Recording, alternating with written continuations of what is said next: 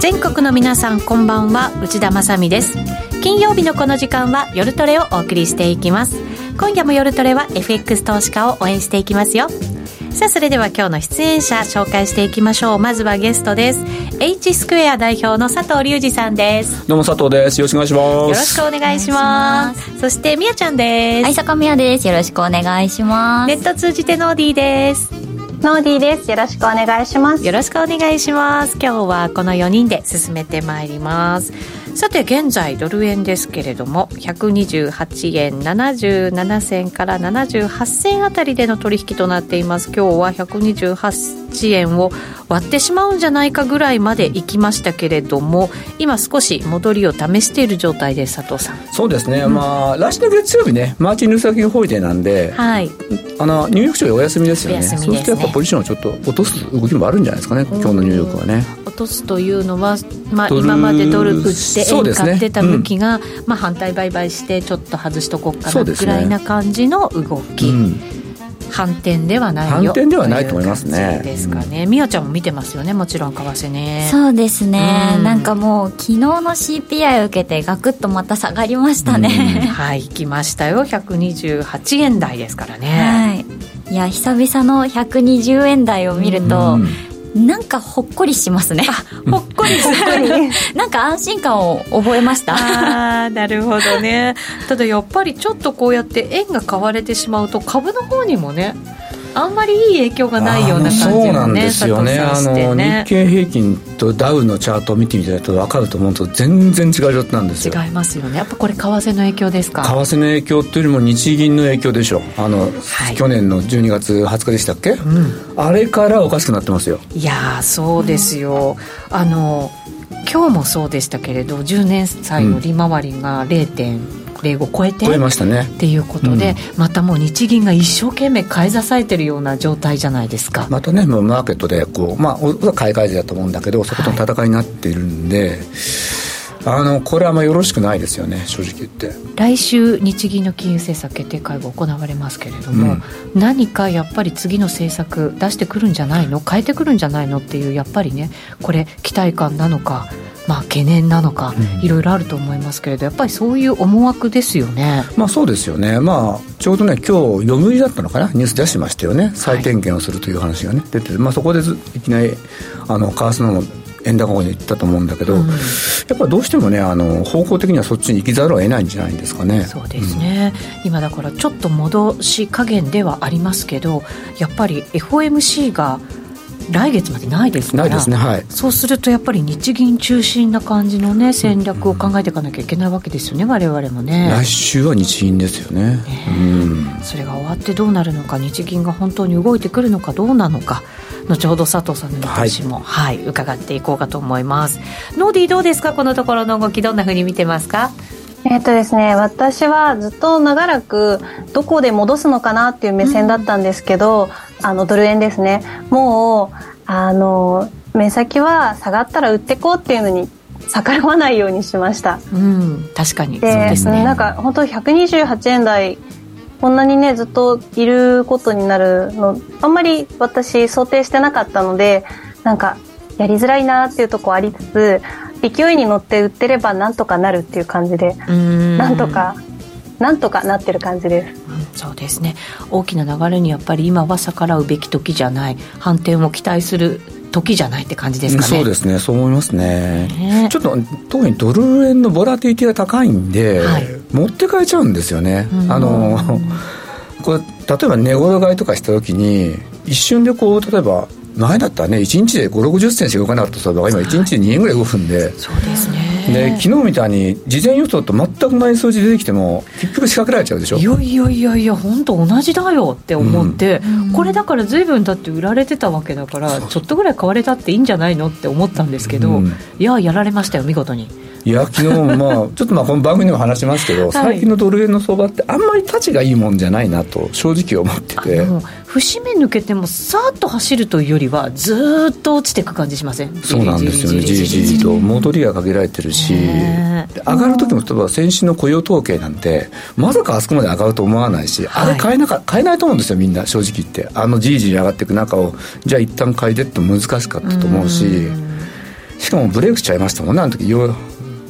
4円の5万抜けて。そうですね、うん、いやびっくりしました。あれ難しかったですよねあの相場すごい、うん、ねえなかなかちょっと難しい。ただこういう時の相場って結構そっちの方向に長続きしたりとかするもんですよね。しますね、うん、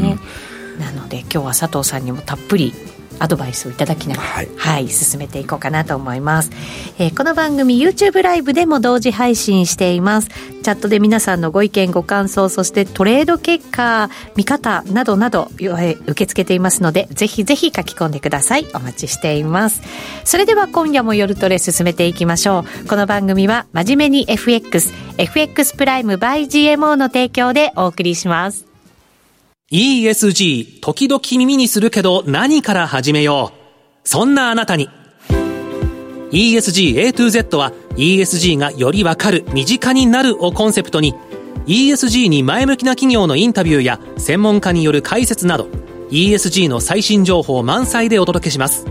これからの投資のヒントになるかも。ラジオ日経第一で平日の月曜お昼12時から、ポッドキャストや YouTube 動画でも配信中です。九州の皆さん、2月4日土曜日、福岡で無料投資セミナー、ジャパンツアーを開催します。ティア、X ネット、メディロム、LA ホールディングス、キャンバスが IR プレゼン。そして、株都庁カタリスト、桜井英明さんが、株式相場を展望し、注目銘柄を解説します。お申し込み方法は、ラジオ日経ウェブサイトから、抽選で100名様をご招待。締め切りは1月27日必着です。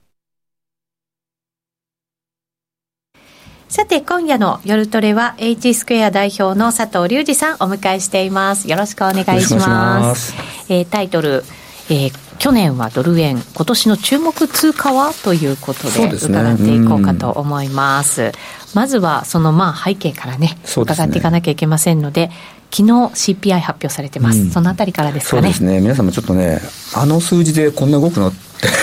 はい、まあ思ったと思うんですけどね。思いました。ちょっと前の7円とかっていうのとはね、ちょっとやっぱり規模は違いましたけど、それでもね、動きましたよね。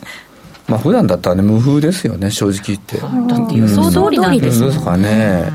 バッチリ予想通りでしたからね、ちょっと私もびっくりした、まあ、あの前にちょっと仕掛け入ってましたよね、買われたりしてて、うん、確かにそうですね。嫌な感じだなと思ってたんですけど、ええ、まあ一応その、あの CPI の流れっていうのを確認してみましょうか、うん、まあ、確かに今、今日ね、ちょっとチャートというかあの、持ってきてるんですけども、まあ、これ見たら明らかに、まあ、ピークアウトはしたなっていうのは、皆さん分かるんじゃないかなと思います、はい、ただ、サービスのコアのところまで上がってはいるんですよね。うん、だから、これに、どういうことかなるかっていうと、まあ、思ったより、多分 FRB は簡単には利下げはしにくいよなと。高止まりではするのかなっていう感じはしますね。サービスのコアがなかなか下がらないから。下がってこないですよね。はい、うんで、まあ、昨日の数字とか見て、年末には利下げっていう意見が、まあ、たびたび出てくるじゃないですか。ううそうですね。うん、プラス、えっ、ー、と、年明け、その FOMC で0.5の利上げが見込まれてたものが、もしかしたら0.25でもいいんじゃないの、ね、みたいな声が、結構いろんなところから出始めてませんか出てますね、実際0.25でももう問題はないのかなとは思うんですけども、ただその代わり、0.25にするっていうことは、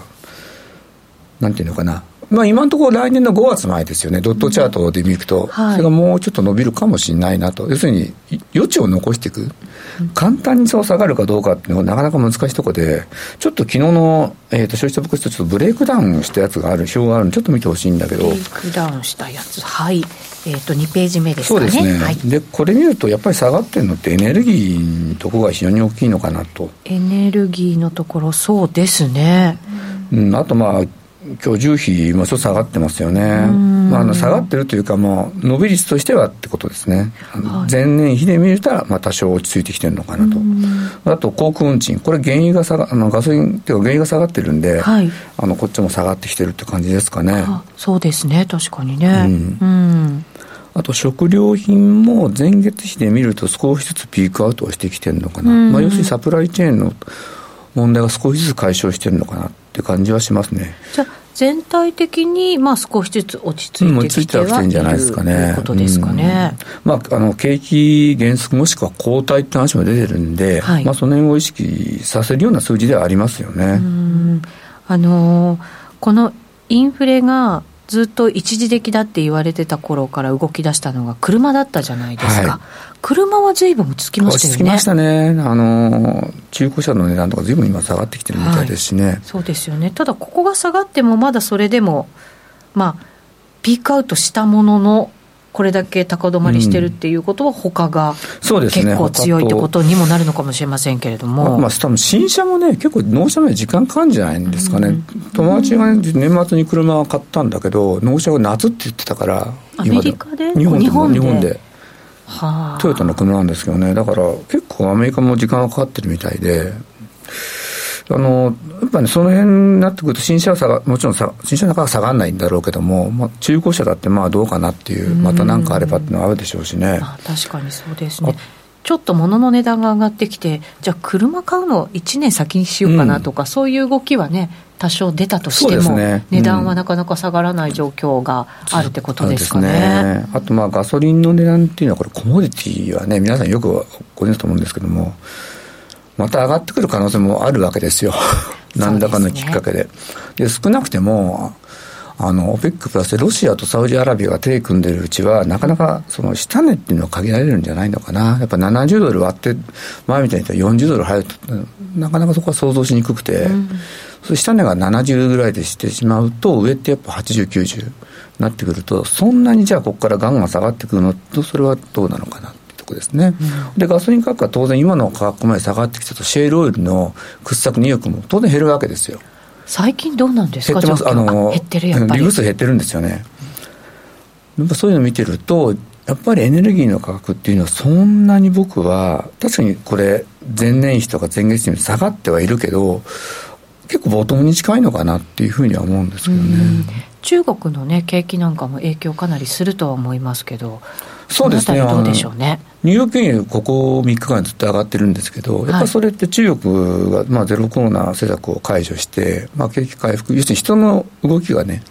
出るんじゃないかってことで原油価格は上がってますよね。はい、実はそういう動きが見られましたね。うんそれがだから本格的な回復に入っていくかどうかってところですよね、うん、そうですね、ねなかなかね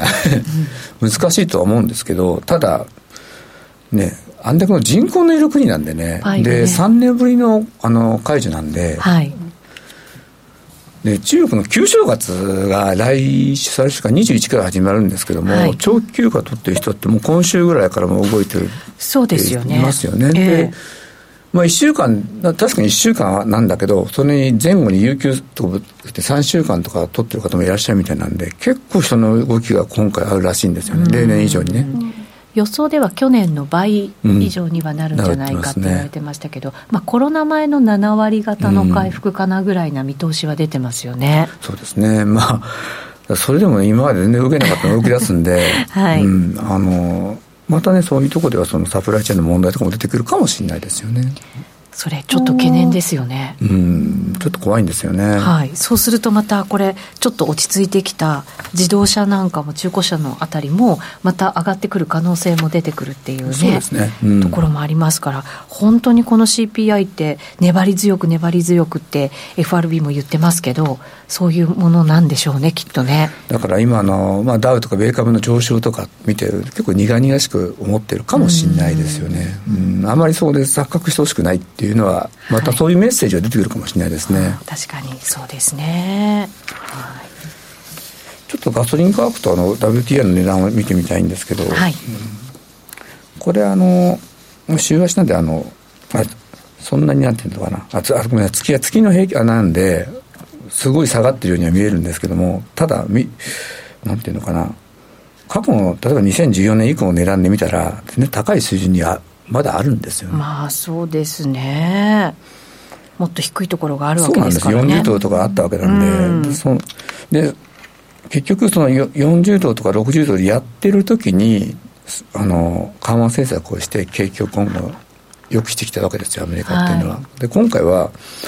あのガソリンの価格水準で言ってまあ高いところで引き締めをやるので正直言って結構経済には厳しいのかなというふうには思いますけどね、うん、今ねアメリカの景気がどこでまあ止まってくれるのか？そうですね、はい、うん、景気後退がね。それがやっぱりみんな一番注目しているところではあるわけですけどね。ね。うん。まあ、なかなかねそのどうだね。じゃあ利下げっていう選択肢っていうのは今の段階で難しいんじゃないかな、うん、これに見てると、うん、そうですね。さあそして家賃のところがなかなか下がらない、ね、えっ、ー、とねこれあの集合住宅アパートメントの家賃のインデックスなんですけど、はい、まあ確かにねここ直近4か月下がってるんです。下がってるんですね、はい。ただちょっと気に、あの、この、これ、あくまで前月期なんでね。で、アメリカの家賃っていうのは、えっ、ー、と、アメリカって11月にサンクスリングがあって、12月にクリスマスあるじゃないですか。はい、これって基本的に家で過ごすんですよ。うん、そうすると、この時期の人の移動ってないんですよ、あんまり。人の移動ってのは引っ越しがないってことかな。あんまりしないんですよ。なるほど。うん。それで、年明けたとこから、その会社なんかでも、あの、人事異動が発令されて新年度がね、ね、始まりますもんね。でそこから移動するんでこれ見てもらうと分かるんだけど1月ぐらいからこう夏にかけて家賃って上がる傾向ありますよね。季節性があるそう季節性があるんですよ、はい、で夏にピークななぜかというとこれアメリカの大学って5月終わって、はい、9月にあと始まる。そこで人の移動がすごい起きるんですよね、だから夏は高いんですよレントが。なるほど、うん。日本と逆ですね。日本なかなか暑い夏引っ越ししないですもんね。しないですもんね、うん、で基本的にアメリカのレントは毎年上がるんで毎年交渉,、まあ、交渉っていうか来るんですよ、はい、まあ、僕もその時毎年来てたんで、でだからこう水準的には毎年ちょっとずつなんだけど上がっていくと。で今確かに直近の4回下がったから少し落ち着いたよねって見方もできるんだけどちょっととこれ年明けの様子見ないと分かんないなと思いますね。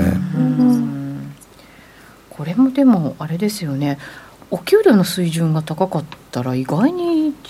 家賃とかって下がらないんじゃないですか、うん、下がんないですよ、ね、ですよね。お給料とかと雇用環境が良ければ、うん、なかなかそこって交渉難しいですもんね。そうですね。あの、まあ、個人でいろいろやる人もいるんですけどそんなに僕は下がったっていうのは聞いたことない。まあ景気悪い時とか多分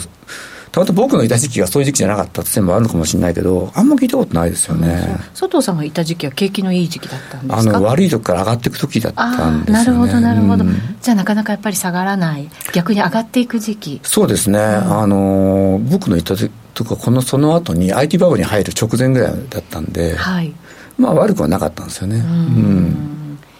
えー家賃って何年かに一度でしょ？うそんな時に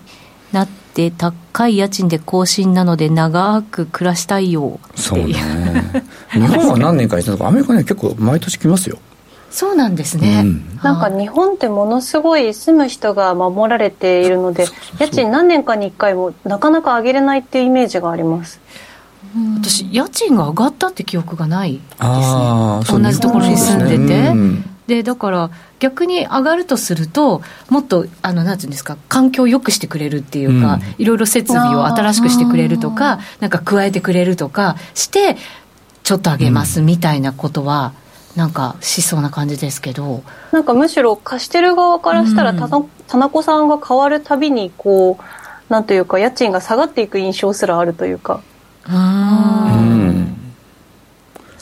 下がるのはよくわからないけど、うん、あのまあ本当下がったらラッキーですけどね。ね、うん、まあそうですね。まあなんか問題があって歌詞があってっていうことになっちゃうんだろうけど、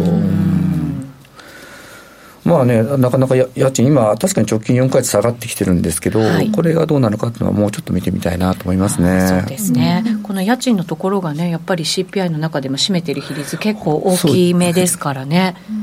重要ですよね、ね、しっかり見ていかないといけませんね。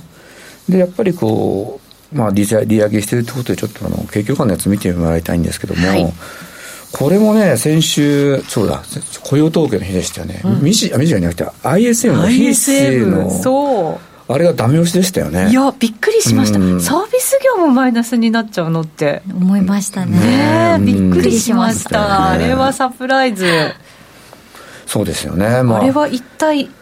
どうしたんでしょうどうしたんでしょうね。まあ結局、なんていうのかな、雇用はなかなか大変なんでしょう、サービス現場としてもね。人が足りない人が足りない。ただ、そのリセッションをちょっとずつ意識してんだろうなって感じはありますね。なのに雇用統計の失業率が3.5%ってもすごいなと思ったんですけど、はい、でもなんか平均時給はちょっと下がりましたね、ね。うん、あれはどんなふうに考えたらいいんでしょうね。あれはね僕そろそろあその時給に関して言うとピークアウトが近いのかなとは思ってるんですけどね。うん。結局なんていうのかな。まだ全体としては足んない分かってる足んない。で、はい、例えばフェイスブックとかと特に IT 系の人辞めていく人多い。ただすぐ職に就けるらしいんですよね。そうですよね、うん、だからそこの部分ではまだタイトなんだけどさすがに利上げこんだけやってくると年後半ってちょっと大丈夫なの？こんだけ雇用を続けてて、うん、企業がちょっと人を取るのに躊躇しちゃう可能性。躊躇あります、ね、必要でもなかなかちょっと取りにくいっていう環境ですかね。うん、ですね。やっぱりねああの IT 系の大企業があんだけ雇用調整を始めると、うん、嫌でも意識しますよね。あの今は確かに好調かもしれない。けどこうやって年後半大丈夫になって、まあ日本に雇用の流動性はあるんでアメリカはレオとかしやすいとはいえ一度雇ってしまったらなかなかね、うん、うん、そのじゃあレイオフ出しますなんかするときにそのその分のお金を補助しないといけないとか出てくると、まあ、それはそれ大変なんで、はい、少し雇用もタイトになるタイトっていうかその求人自体はもう減ってきてますよね、今少しずつね。上手求人とか見てもね。そうですね、うん、求人が減ってきました。はい、あれ見てると、やはりそう意識しているのかなっていう。うん、求人ずっとね、高止まりしてましたけど、ここに来てやっぱり急激に減ってきた、ね、減ってますよね。ありますよね。今でもその、IT 系の人たちってやっぱりちょっとお給料が高いイメージがあって、うん、その人たちがこうレイオフされてで時給がちょっと下がるみたいな、うん、なんかこう、高い人たちがいなくなるからちょっと時給が下がるみたいな、ね、なんかそういうのもあったりとかするのかなと思って、ね、中身なんか紐解かないと難しいですね。うん、ね。理解するのがね。なかなかね、だからそういう意味じゃ、あの、あのこの間の3.5%って数字も、はい、あれ、散布調査なんで、雇用統計って、どこまでなんとたまたまそういうことになったのかもしれないなと思ってて、やはりもうちょっと継続してみないと分かんないですよね。本当そうですね。ただこの佐藤さんが作ってくれた表を見ると景況感軒並みやっぱりちょっと悪い方に沈んできてる感じがありますね、うん、まあ製造業なんか特にそうですよね。うん。ちょっと大丈夫かなおそらくなんていうのかな。昔のなんていうのかな。例えば生活必需品とかそういうところのところはそんなにまだ問題はないのかもしれないけども、はいまあ、贅沢品の部分だったりとか、ね、パソコンとかねそうですね。あのスマホだったりとかってところは顕著に出てますよね、出てますよね、ね、だからせっかく今こうなんていうのかなチップとか回り出してきているんだけど今度需要がちょっともし減ってくるってなってくると、うん、その辺でこの物価は落ちてやすくはなるかもしれないですよね、ね、半導体なんかもこれちょっと在庫処理するのになかなかちょっと時間がかかりそうだっていう、うん、なんかそんな予想も結構出てますよね。よね。自動車向けは足りないけれども、そういうあのパソコン向けとかはね、そうそううん、溢れちゃってるみたいな感じですからね。結局あのコロナの時ずいぶん皆さん今在宅っていうこともあったと思うんですけども、うん、まあパソコンなりいろんなものを変えたい買い替えたいとかしたんじゃないの、はい、まあ必要で買った方ももちろんいるでしょうしそ、ね,、の需要が一瞬しちゃってるんでそうですよね。ただ企業は製造業の方はあの時半導体不足で大変でしたからどんどん前倒しに発注して、ね、たくさん手元に残ってるっていう状態がね、やっぱりあるわけですもんね、ね、特に今ね米中関係がよくないのでその、はいもう一度その半導体をどこで作るかって、まあ、インテルが新しい工場を作ったりとかしてるんですけども、まあ、そこから始めてるんで、やはりどっちかストックはちょっと厚めに持っておきたいと思うんですよ。そうですね、TSMC もね、また日本に次の工場作るかもしれないなんて検討も、ね、でしたっけ、えーと、今熊本で作ってるんですけど、もう一個作るっていう話がね、あったりとかドイツにも作るって話も出てきたりとか、ね、してますからね。ねやっぱりその、はい、まあ産業の米ですか？まあそれは困りますもんね。今回やっぱり痛感しましたよね。あのいろんなものの値段が上がった時って確かにその電気製品高かったですからねそうですよね。手に入んないという時期もあったし、うん、いろんなものが家電量販店から姿を消したっていう時期ありましたね。ありましたよね、はい、うん、でまあそういうの見てるとしかもこの米中関係とかロシアの問題もあるから在庫を抱えれる抱えると思いますよ、うん、ちょっと抱えるって方は変だけど厚めにしたいんじゃないのかな。その生産の場にいる人たちは。そうですね、うん、そうじゃないと不安コメントにも頂いてるんですけど PC パーツすぐ陳腐化するから値段落ちるの早いもんなとかってありますけど在庫抱えるのもただじゃないしサイクルも早いってなるとなんか重そうですねまた物の値段に転嫁されるというか。まあ、ここに来てあれですもんね、NVIDIA とかやっぱ株式ちょちょっと不調ですよね。あそうですね。で出てますよね、そういうのが。ただやっぱりずっとなんかこう、作りたくても部品が足りなくて作れないっていう時期がね、ありましたから、うん、やっぱり抱えとかなきゃっていう。ね、値段も落ちちゃうのも分かってながらも、うん、でもやっぱり動いておかなきゃっていう、注文が入ったら履けないからっていうね、そ、ね、まあ、それはもうなんか仕方がないことなんでしょうけれどもね。まあね、なかなかそういう意味じゃ、あの、はい、今回、それで利利上げでしょ？あの、思ったより、そのなんていうのかなリ、まあ、リセッションになるかどうか分かんないけども、痛手を被る企業さんっていうのは出てくるんじゃないのかなと思うんですよね。それやっぱりアメリカで製造業だったりとか、そのあたりなんですか、うん、そうですね、あと、そのサービス業もね、ちょっと多分多少はあれだと影響を受けますと思いますけどね。これでもうさらにこうサービス業が下に沈んでいくっていうのは、これ、どうなんですか、やっぱり可能性としては高くなってきてるんですか？うんそうですね、製造業ほどではないとは思うんですけどね、アメリカの場合はね、なんだなんだかんだ言っても、あのまだに過小証拠もあるというた富裕層は結構いるんでね、はい、そういう人たちがどう出るかなとは思うんですけどね。そうですね。そうすると ISM も非製造業ちょっとマイナスに沈んでびっくりしましたけれども、うん、まあ、50割り込んできたってことか。だけどこれはだからもしかしたら一時的なのかどうなのかっていうのは、ここからちゃんと見極めていかなきゃいけない、ですね、で製造業がどこで止まるのかってことですよね。ただ、この流れで今、ドル安いってますよね。ドル安っていうのはアメリカの企業にとってはいいいいことなんで、はい、あのそれは一つの株価の支援材料になりますよね。まあ、その辺もね、だから今、米株強いじゃないですか。アメリカはやっぱり多少なりともドル安にしたかったですよね。いや、したかったはずですよ。うん、もちろんしたかったはずですよ。あの日本日本が円安であの多くの業がかさ上げされたと一緒で、今度はその逆がアメリカの向こうで起きるわけですから。はい、で、まあ、確かにその利上げして景気がちょっと冷やすけど、その分、あの為替差益がね、出てくるような、うん、なってくると、アメリカの企業にとってはいいんじゃないですかね。そうですね、日本はその逆で、製造業は今まで為替差益でね、うん、あの上積みがあったわけですけど、それがなくなる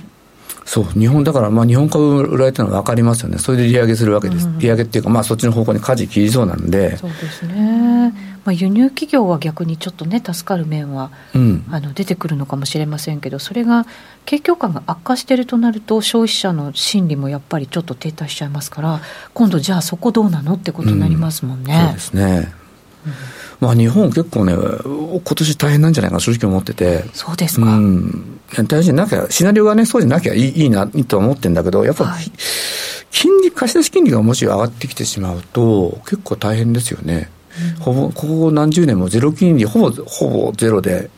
企業っていう回してるんで、特に大きい企業がやってくると、はい、うん。それが今度気にかかってくると、まあ一時的に銀行とかは潤うんだろうけど、結構大変な企業多くなんじゃないのかな。うん銀行ではね、大手銀行が株価ね、高値更新中ですからね、うんね。うん、やっぱりそれを表してますけど。うん、だから、そうそう、だから、去年のその12月20日の日銀の金融政策決定会合後の銀行額の上げ方とかすごかったですよね、東京三菱とか見てもね。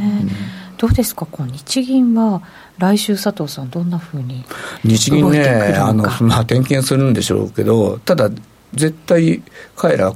口が裂けても緩和政策は継続するんだと。いうのは言い続けるでしょうね。うん、黒田さんは、うん。はい、いやここでもしそれを否定するようなことをしてしまうとまたあの10年債の金利上がってくるんでもうでいくらでも買え買えるよというようなことを言うと思いますよ。うん、うん、それがマーケットは その通りに受け取るかどうかというとそれは別問題だけどね。日銀のスタンスとしてはそれを崩すわけにはいかないんじゃないですか。ただそれを言っただけで今のこのえーと、国債の売りが止まるのかどうなのかっていうことですけど、うん、どうですか？いやなかなか止まらないんじゃないですかね、これは。うん、最終的には、結局、12月の時だって、万歳しちゃったわけでしょ？で、一回万歳しちゃったら、マーケットはまた同じこと繰り返すと思うし、うん、しかも、その、ついに、なんていうのかな、日銀政策転換したかって、まだ最初のステージじゃないですか。はい、じゃあ、これで終わりってことはないだろうってことなんで、あのそういう意味ではね、円はまだ変わりやすいのかな。金利差に着目しているうちはそうだと思いますよ。そうですね。円安がね落ち着いて、うん、ちょっとずつ円高の方向に動き出した途端に今度はこういうことですよ、うん、そうですよね、うん、ちょっと激しいんですよね。だから今度じゃこのいつこの円安になってくるのと今度株が下がってきてやっぱ日本売りになってきた時にな円安にはなるんじゃないのかなと思うんですけど、だからあまりね、そういうシナリオってあんまね、番組のよくないなと思ってたんですけど、ちょっと注意した方がいいのかなっていう。ただ、23年は、あの、アメリカとかヨーロッパよりも日本の景気は、成長率としては上を行くよというようなね、予想が出てるわけですよ、いろんなところから。どうなんでしょうね。その前提って多分、円安とか出したこの為替とか随分違っちゃうんで、多分ね、前もこのチャットでもあったけど、銀行とかって、なんていうのかな、資産資産表とか全部書き換えてるの本当に多いと思いますよ。銀行中心、製造業もそうだし、みんな。年末ね、年末10月まで151円、150円台だったわけですから。確かに。それで、例えば1月から会社始める、年度始める企業だったら、それ、多分あの辺のレートで、あの、来年の予算組みは始めてるわけなんで、はい、それは大変ですよね。あの、そうですね、会社としては大迷惑ですよね。迷惑、本当そうですよね。えー、そして、かぶらさんが書いてくれてますけど、株先がすごい下がってるということで、私も今ちょっと気になってみたら、2万5千円台で推移ということなので、かなり下ですね。2万5800円台ですから、結構下げてアメリカの先物も随分下がっちゃってるぞっていう感じなのでこれは何をどうしてこんなことになっているのか佐藤さんに分析をしていただきたいんですけど。結構下がってますね本当に。下がってますよね。うん。まあダウはね今日はちょっと上げにくいなとはもう正直思ったんですよね、えっと、来週がお休みだから。そうそうそう、うん、一旦それはダウに関して言うと調整が入ってもそれは不思議ないなと思ったんですけどちょっとねダウが上がっても日経平均今上が日本株上がってこないじゃないですか。はい。どっぷ安みたいになっちゃってるんでね。そうですね、うん、ちょっと嫌な感じですねこれ。なかなかこう需給的にも今難しいのかなっていう感じもねしなくもないですよね。そうですね。はい。ということなのでこの後もまだまだ佐藤さんに為替の分析も含めながらお話伺っていきたいと思います。一旦お知らせです FX や商品 CFD を始めるなら FX プライム by GMO。米ドル円などはもちろん、原油や金も人気のスマホアプリで瞬時に取引。トレードに役立つ分析情報やセミナーに加えて、お得なキャンペーンも随時開催。最大10万円をキャッシュバックする新規講座開設プログラムも実施中です。FX も商品 CFD も、そして自動売買やバイナリーオプションも、やっぱりプライムで決まり。株式会社 FX プライムバイ GMO は関東財務局長金賞第259号の金融商品取引業者及び商品先物取引業者です。当社で取り扱う各金融商品は価格の変動等により損害を被るリスクがあり、投資元本は保証されません。商品ごとに手数料等及びリスクは異なりますので、当該商品等の契約締結前交付書面などを熟読、ご理解いただいた上で、ご自身の判断と責任において、自己の計算により取引を行ってください。私、ラジオ日経の番組を聞き逃しました。ラジオ日経公式マスコットのラニーです。そんな時は、ラジコのタイムフリー機能です。放送後1週間以内なら、その番組の再生を始めてから24時間以内に、合計3時間分まで聞くことができます。ラジオ日経は全国放送だから、日本中どこでも聞けます。タイムフリー機能で好きな時間にラジオ日経を楽しめるんですね。スマホでパソコンで、ラジコで聞こうラジオ日経月曜夜10時30分は、週刊日経トレンディクロストレンド。日経トレンディと日経クロストレンドの編集長が今旬な話題やキーワードを解説します週刊日経トレンディクロストレンドは毎週月曜夜10時30分。ラジコタイムフリーでもどうぞ。さて、今夜の夜トレは佐藤隆二さんゲストにお迎えしています。引き続きよろしくお願いします。はい、さて、ドル円ですけれども、128円台半ばぐらい、今62銭から63銭あたりでの取引となっています。うん、番組始まった時、70銭台でしたから、まあ、それほど大きいわけじゃないですけど、やっぱり戻りは鈍いかなという感じですかね。そうですね。まあ、まあ、朝から見てもやっぱり129円ちょっと試そうかなと思うと、うんとちょっと戦えてますよね、はい、うん、確かにそうですね、そして先ほどもお伝えした通り、株の先物がずいぶん下げてるということなので、今日のアメリカはなんとなく嫌な予感。がしますけどね、佐藤さん。ごめんなさい、ちょっとね、アメリカ、まあ、ずいぶん上げてきたんで、アメリカの株やってる人から見たら、いい調整と言うかもしれないけど、なるほど、これにあの日本株がね、追随しちゃうと、ちょっと嫌、特に2万6000円割っちゃってるんでね、嫌だな、これ、ちょっと。日本株って米株と一緒に下がっても米株と一緒に上がらないですよね。上がらないですね。ただ、ね、年明けはそれでもね、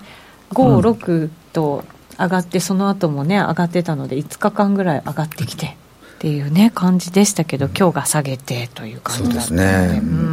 あれでもそういえば3連休なんでしたっけ？アメリカは。アメリカはね。3連休ですね。じゃあその前にちょっと上が足元上がってきたとこ解消しようかなみたいな感じもあるんですかね。あ、ドル円ですか？ドル円。株？あ、株？株？はい。そうですね。うん。どうなんだろうね、でも。日本株ってなかなか正直難しいですよね。日本株ですか？うん。あの、ちょっとね、僕、ダウを買って、あの、日本株、日経2 5の先物、まあ、だから、さやとりできないかなとちょっといろいろ考えてみたんですけど。何と何で？ダウ。ダウ。うん。ダウを、まあ、今はちょっとさや開いてるんで、いや、さやさ、ドル、ダウを買っといて、日経平均を売る。まあ、これが多分ベストのシナリオなんだけど、はい、これって多分どっかで修練する、もう一回修練してくるんじゃないのかなと思ってて、はい、その逆の差が詰まるところをちょっと狙っていろいろ調べてみたんですけど、うん、なかなか難しいんですよ、やっぱり。そうですか。うん。っていうのはね、日本株の方がね、下げるのあれが大きいんで、うん、鞘がね、なんていうのかな、ダウがショートして下がってきて日経平均上がるのをそういうスプレッドを作りながらやろうとすると戻ってこない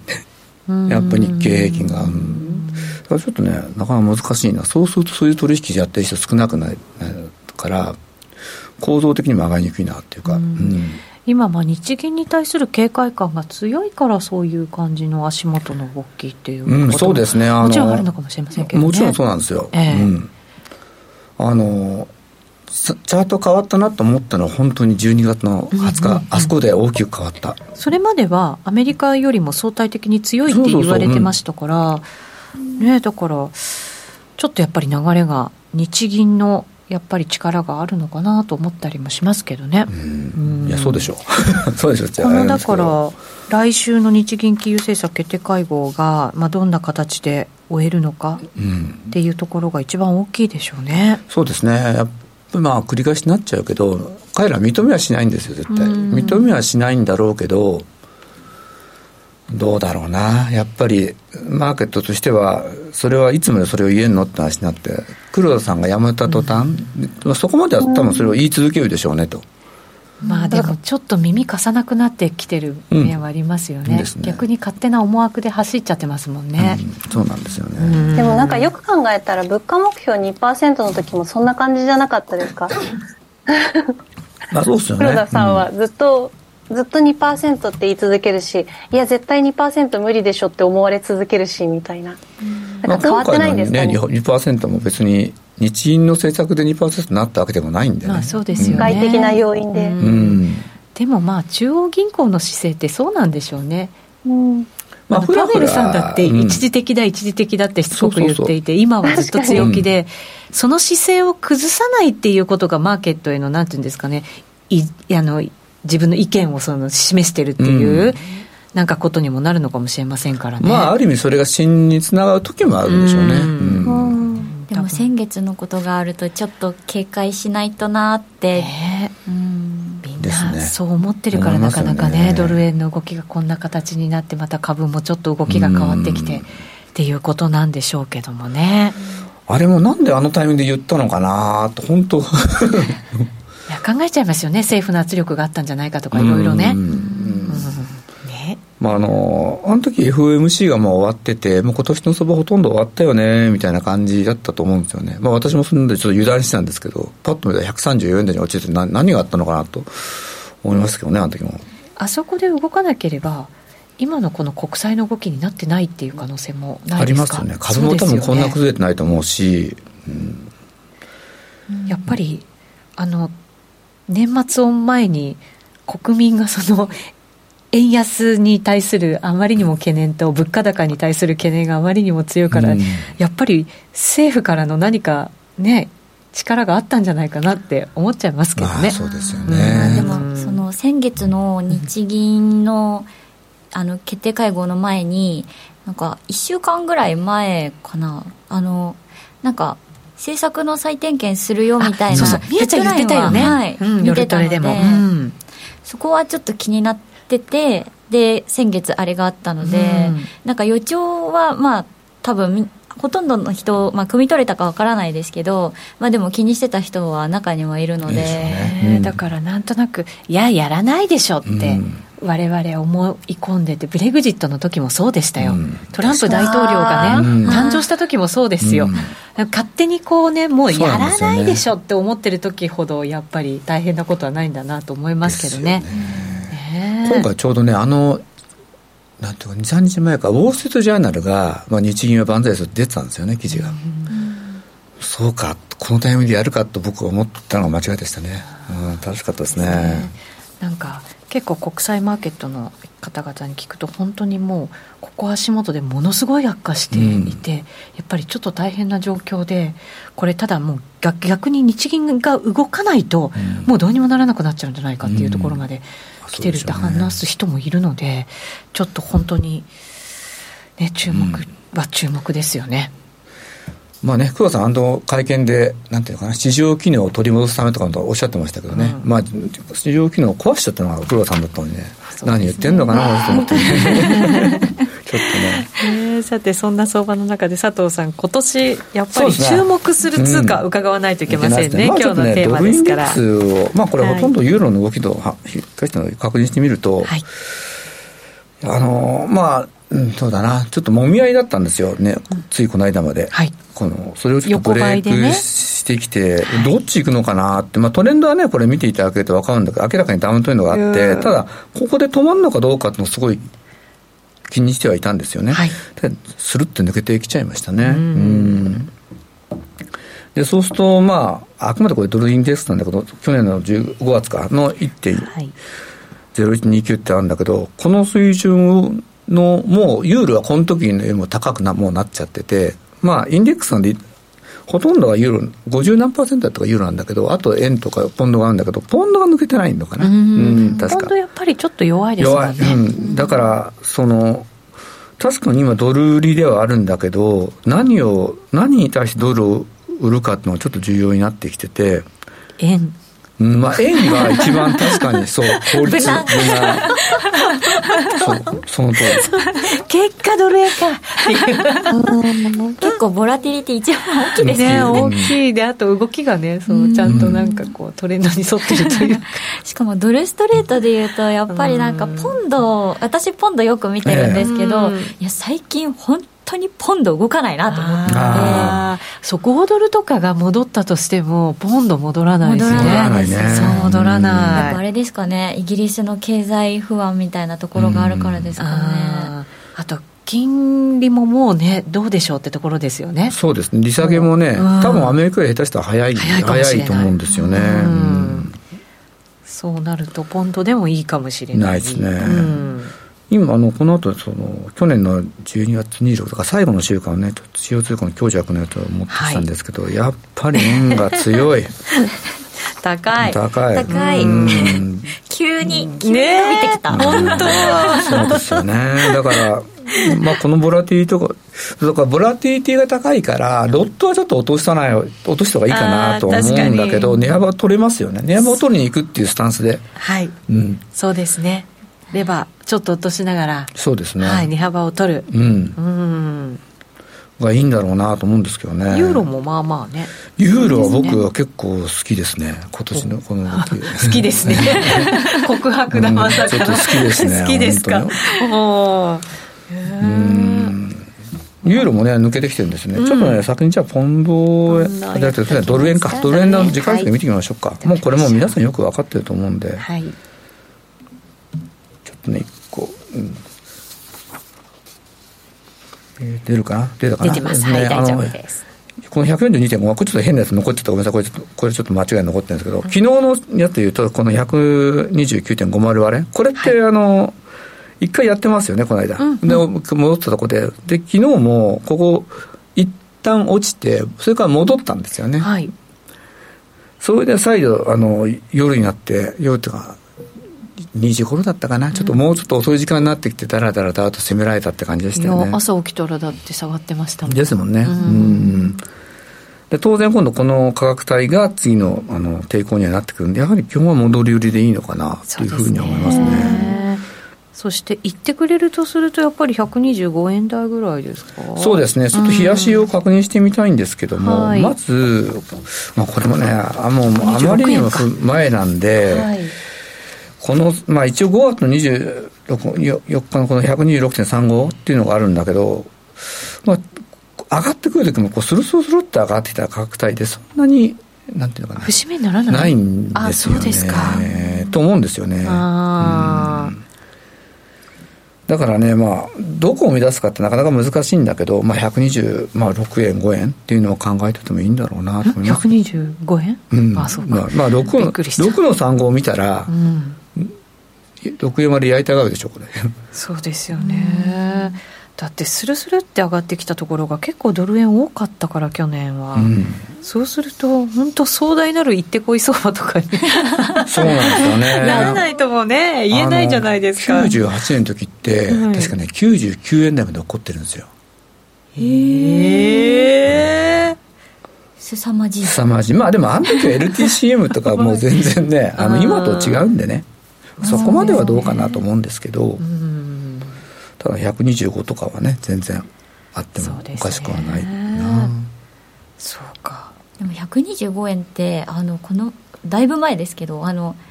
黒田ラインって言われてたのに、するって言ったじゃないですか。抜けちゃったところ。びっくりしちゃって、でも今回その黒田ライン多分意識されないと思うんですけど、でも本当になんか120円とか割れちゃいそうみたいな、ん。なんか見見えなくもないですよね。そうですよね、もう綺麗な、そう冷やしてみると綺麗なチャートなんですけど、取引してると、結構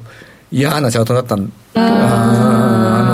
の、まあ、さっきも言ったけど、雇用統計前の134円の5万抜けて、7いくつまで、あれを突っかけてから、あの落ち方とか。あ確かにあの時嫌だった。嫌、嫌でした。嫌だった。嫌だった。すごいねやりにくいこうコツコツ上げてきてドカンと落ちるんでそこ耐えて売ってればなんだけどなかなかあの上げ方だと耐えられなかったなっていう直近のドル円のボラ考えると、うん、耐え耐えられる値幅そんなにないですよね。そうなんですよ、うん、精神的なんかすごい精神攻撃を打ってくる精神攻撃。から。確かになんかこうちょろちょろちょろっと上がってドガーンってやられるパターンのね。そそのちょろちょろが積み重なって3円4円あるじゃないですか、うん、そうそうそう、うん、あだからロングもショートもってことね。そうロングもショートもどっちも辛い逆言ったらもうダメってことだよねそうですね、ね、さっさと手締まってさっさと次に乗れって感じがうんいいのかもしれないけれどもいやでも方向転換本当に難しいですよね難しいですね、うん、これだけ急激だとどうしてもすぐに切り替えられないというか私今日夕方ちょこちょこやってみたんです。もう本当に方向で短い、うん、そしたら細かく細かく細かく利益を積み重ねて、もうこれがいいんじゃね？っていうなんか感じになってきましたよ なんとなく。もしかしてうち姉さんスキャルパー？今年？今年。チャレンジすること。チャレンジすること。スキャル？スキャル。スキャル。ねでもねちょっとなんか損しないでやっぱりいないとダメだなと思いました、うん、うんそれが一番基本なのは分かってるんですけどね。ね本当ですね、短期がいい感じですってやっぱり。そうでしょうね、はい、あんまりちょっとだから取引でちょっと考えてるのはやっぱ時間帯を区切ろうかなちょっと思っていて、うん、ヨーロッパのところ入りのところとかね。そう。でもニューヨーク入特にロンドン勢が抜けた午後1時以降ってまた相場次ガラッと変わる時あるんで。本当やめてほしい。その時間でもう手締まっちゃう、はい、で行くなりそげそげってやった方がいいのかなっていうふうにちょっと思ってるんですけど、ね、決めた時間以外は見ないとか、じゃないと本当やられちゃいますよね。うん、おっしゃって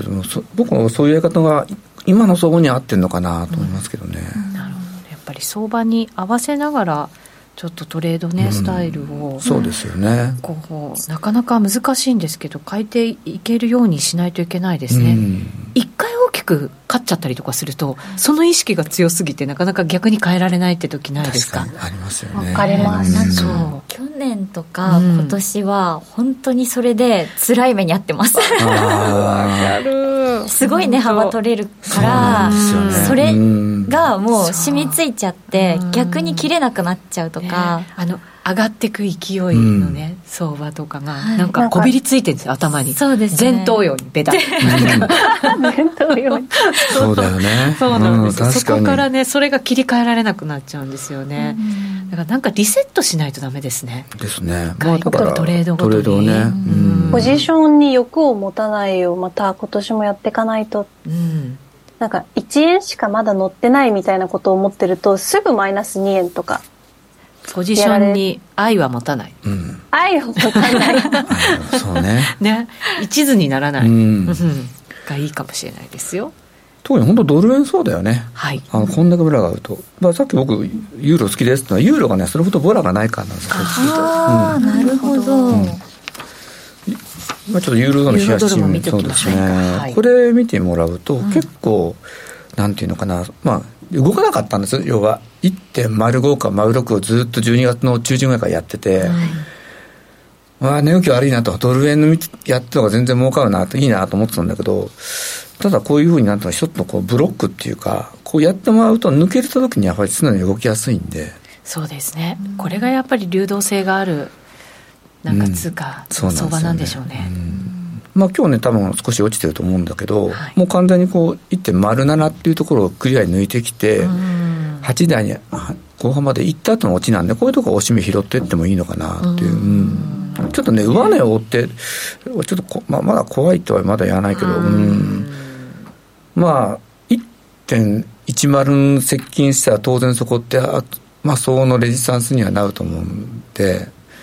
まあだからここは上値を追って買うよりはまあレンジをブレイクしてるってことで、うん、今度はちょっとその修正のところを買ってそのように買っていくのがいいのかなと。そうですね、うん、ジェイドさんはユーロドルはテクニカルがよく効く美しいチャート、うん、好き。今日のキーワード好きですねまあでも取引されてる方も多いですもんね、ユーロドルは。そうですよね。まあマーケットとしても一番大きいマーケットなんでね。でねうん、結果、これやっとけばよかったじゃんっていう。そうそう、だからドル円で、こう、ね、そう短期で目線変えて、なかなか、ちょっと今うまくいってないなって人は、僕、ユーロドルなんかいいのかなっていうふうに思いますけどね。そうですね。少し穏やかな心になるかもしれないですよ。うん、ちょっとね。ね。チャコティさんがスキャルはいいぞ。FX プライム by GMO はスキャルピングも大歓迎だ。そうだ。そうですね、はい、そして5ドル。そうですね、はい、5ドルこれもね抜けてきてるんですよ。直近。でこれもあんま動かなかったのがまあ抜けてきてるんで、まあ、比較的強いのかなというふうに思っています。これもでもなんかこうざっくり見るとなんかこう買っときゃよかったじゃんと思うんですけど、まあそね、その一瞬一瞬がね、うん、そうそうでかいんですよ。5ドルは0.69とか結構さあの、うん、抜くのに時間かかっちゃったんですよね。そうなんですよ。やっぱ抜けてきたっていうことで、個人的にやっぱね、20営業日とかも、要するに1か月ぐらいで止まってる相場が抜けてくると、そこそこ動くんで、大体100ポイント動くと思うことが多いんで、まあそこはついててくるにしてるんですけど。また中国の景気がね、少しずつ良くなれば、また関係もなんとなく少しずつ雪解けな感じになってきてないですか、まあ、以前よりはね。ね、うん、まあ、中国が大変だからちょっと5ドルから、うん、5ドルオーストラリアからまた石炭とか輸入したいからとかってなるんでしょうけどね。そうでしょうね。ね、うん、まあ、そういう意味では王子今年は僕なんか王子働いてくれそうな気するんですよね、そんな気がするんですけどねあのちょうどスタートしたなっていいとこ年始でいいところで抜けてきてくれたなというそういうふうに思いますね。わかりました。注目銘柄ですね。ね。原点に戻ろう、うん、オセアニアに戻ろう。そうそう、ジェイさんね、王子はあの参金国として、そうなんですよ、おそらくオーストラリアが、上がってますよね、金は、うん、そうそう、金利が下がる金が上がるんで、そうですよね、でちょっと金のしちゃうと、今、ドル、あのドル安円高だから、あのまあ、ちょっと安くはなるの、その分は安くなったりするんだけど、金は僕、いいと思いますよ、ここからまた。中国なんかも結構増やしてるでしょ？中国も増やしてるし、ね、中銀が今あの金の準備を増やしてるから、うん、うん、やっぱりなんか不安感高まるとそういうことになるんですよね。そうですよね。結局ね、うん、金もおすすめですね、金っていうといつも佐藤さんがいい金を持っている。っていい金って何の金やねそれ。佐藤さんのいい金っていいいい価格の金をどこに隠し持ってるんですか？埋蔵金？ね延べ棒ですか？そんなもん。ただあれなんですよ。僕はねこの世界入った時って金って300ドルと400ドルあったんですよ。へえでもさずっと下がってて、ちょっと中央銀行が売ってたんでね、はい、うん、金なんか持っててもしょうがねえぞみたいなえー、言われたけど、まあ、会社から買ってくださいみたいなのがあったりとか、今いろいろあって。いろんなしがらみがね。しがらみがあってねちょっと買わされた金がちょっとね良かったなっていうのがありましたけどね、ね、もう売っちゃいますけどねそれはね。金馬かなって書いてありますよ、ね、金馬。すごいなそれ。内臓しちゃいますね。埋蔵確かに埋蔵だ。埋蔵金ですよ。埋蔵金ですね。使えないですけどね。使ったら次のタスクねね。そうですよ。はい。違うやつ詰め込まないといけないうん。はい、そしてポンドも一応見て。そうポンドね。だからこの通貨はちょっと僕正直あの態度でのロングはしたくない。この抜けてないんですよ。これ直近高ねね、うん、そうなんですよね。でも売るにしても下がんないから。そうなのね。そうなんです、下がるかな来るかないよいよって思って売ってみると来ないっていう なかなか難しいんですよね。だから個人的にはね、はい、僕は手出しにくくて、はい、あでもちょっと得意なんですよね。いやでも今年というかあのー、そうですね。なんかちょっとやりづらくなっちゃったんで最近はもっぱらドル円になっちゃってますね。やっぱその動かないみたいな。動かないしスッて動いたらなんかあれ？変な動きしてるみたいな感覚になってるのでドル円だとねスプレッドも狭いから。狭いそうなんですよね、はい、い。いとこで入ればすぐにプラスになる。すぐにプラスになるので、みたいな、ねはい、テンション上がってくるじゃないですか。そうですね。で動く時はもう23円動いてくれるんでそこをまとめてガッて取る感じになっちゃったんですけど、そうするとじゃあ佐藤さんは今年はユーロ。そうですね。ユーロとか5ドルか。まあ、この辺が比較的腰を落ち着けてできる通貨になるかなと。なるほどなるほど。ドル円はちょっともう少し視線を短くというかね短期もう短期の目線でやったらいいのかな、そうですね。短くても動きそうですからね、いや時間はしても全然いけますよ。だから、うん、本当10時間目先10時間ぐらいで勝負しようと思っても全然いけるし。こんだけボラあれば、うん、できますよねみやちゃんはじゃあしばらくまだドル円。そうですね、ボラが結構美味しい感じなので、ね、まあ、うん、でもやられることの方が最近多いですけど。ね。えー、さてこの後延長戦でノーディーのじゃあ通貨ペア注目のものも聞いていこうかなと思いますので、はい、ぜひ皆さんお付き合いください。ちょこっと延長戦やろうかなと思います。ラジオの前の皆さんとはそろそろお別れとなります。今日のゲスト佐藤隆二さんでした。ありがとうございました。ありがとうございましたこの番組は真面目に FX、FX プライム by GMO の提供でお送りしました。